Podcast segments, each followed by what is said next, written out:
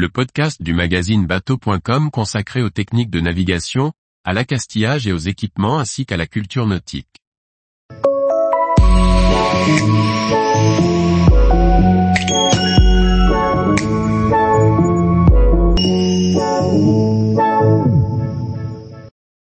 Comment bien régler la pression de mes flotteurs de semi-rigides? Par Chloé Tortera. La pression des flotteurs, bien qu'elle soit indiquée généralement sur la plaque CE du bateau, évolue en fonction de la température.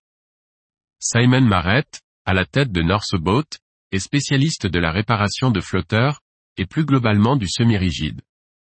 Il nous apporte de précieux conseils pour bien réguler la pression en navigation, pour le transport ou encore pour le stockage. La pression des flotteurs est généralement indiquée sur la place CE du bateau. Elle se situe pour une grande majorité des embarcations entre 200 et 250 millibars. Pour autant, celle-ci a tendance à varier en fonction de la température dans laquelle évolue le bateau. Il faut donc adapter la pression des flotteurs à la pression d'utilisation. En navigation, il est important d'adapter la pression à la bonne pression de service. Naviguer sous gonflé, par exemple, joue à la fois sur le comportement marin du bateau, qui va s'amoindrir, mais aussi sur la bonne tenue des flotteurs. Le tissu risque de se décoller et le flotteur de s'abîmer. Pour connaître la bonne pression de navigation, Simon Marrett conseille, pour tenir compte de la température de l'eau, je le ferai entre 15 et 20 minutes après être sorti. C'est une question de bon sens de réguler la pression de ces flotteurs, tout comme de s'équiper d'un gonfleur adapté avec manomètre, qu'il soit manuel ou électrique.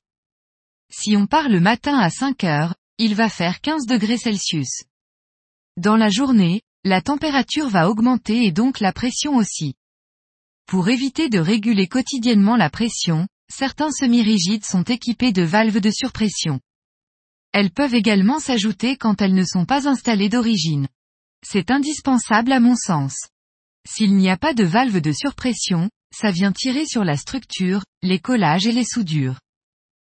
Hormis pour le transport d'un semi-rigide hors gabarit routier, il ne faut surtout pas dégonfler ses flotteurs pour transporter son bateau sur remorque. Dans le premier cas de figure, il est obligatoire de le faire pour que la taille du bateau une fois dégonflé soit aux bonnes dimensions. Dans ces cas-là, comme nous l'explique Simon Marrett, il est préférable de bien suivre la bonne méthode. Il est nécessaire de mettre le flotteur sous vide pour pouvoir le plaquer à la coque afin qu'il ne vole sur les côtés. Dans le cas d'un transport de semi-rigide au gabarit routier, on peut libérer un peu de pression pour que les flotteurs restent en forme, mais puissent absorber de grosses montées en température. Car comme l'explique Simon Marrett, la pression du flotteur dépend de la température. En mer, la température ressentie est plus faible. L'eau va créer un refroidissement liquide, la température de l'air dans les flotteurs va donc s'en trouver diminuer. À la sortie de l'eau, posée sur le bitume noir en plein soleil, la température peut monter facilement à plus de 40 degrés Celsius, voire plus encore avec une couleur foncée. La température de l'air dans le flotteur va augmenter significativement, et donc aussi la pression de l'air. Il faut donc réguler la pression en fonction des situations et de la saison. Il faut préciser aussi que, plus les collages sont soumis à des températures élevées, plus ils sont rendus fragiles et moins résistants à l'arrachement. Comme nous l'explique Simon Marrett, il n'est pas inintéressant d'adopter une pression de stockage à 150 millibars. Il détaille, concrètement, un degré Celsius de variation de température crée une variation de 4 millibars. Si on a une différence de température de 20 degrés Celsius, on va gagner ou perdre en pression 80 millibars. Si la pression des flotteurs est de 220 millibars, et que la température augmente de 20 à 40 degrés Celsius, on va dépasser la pression de service et atteindre les 300 millibars. Certes, les différences de température ne sont pas les mêmes en fonction de la zone géographique. Pour autant, la vigilance est de mise tout le temps. Si le bateau est stocké pendant l'hiver, la température va baisser et le flotteur va finir par se dégonfler. Il faudra donc le regonfler au cours de l'hiver, pour ne pas le laisser mou, mais vite l'adapter quand les températures remontent en début de saison. Simon Marrett conclut, un mauvais stockage est aussi néfaste qu'une mauvaise utilisation.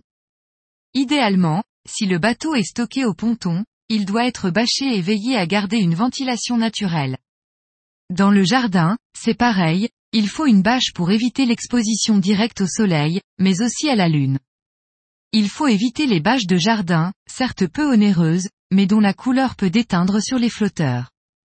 Préférez des bâches dédiées ou sur mesure.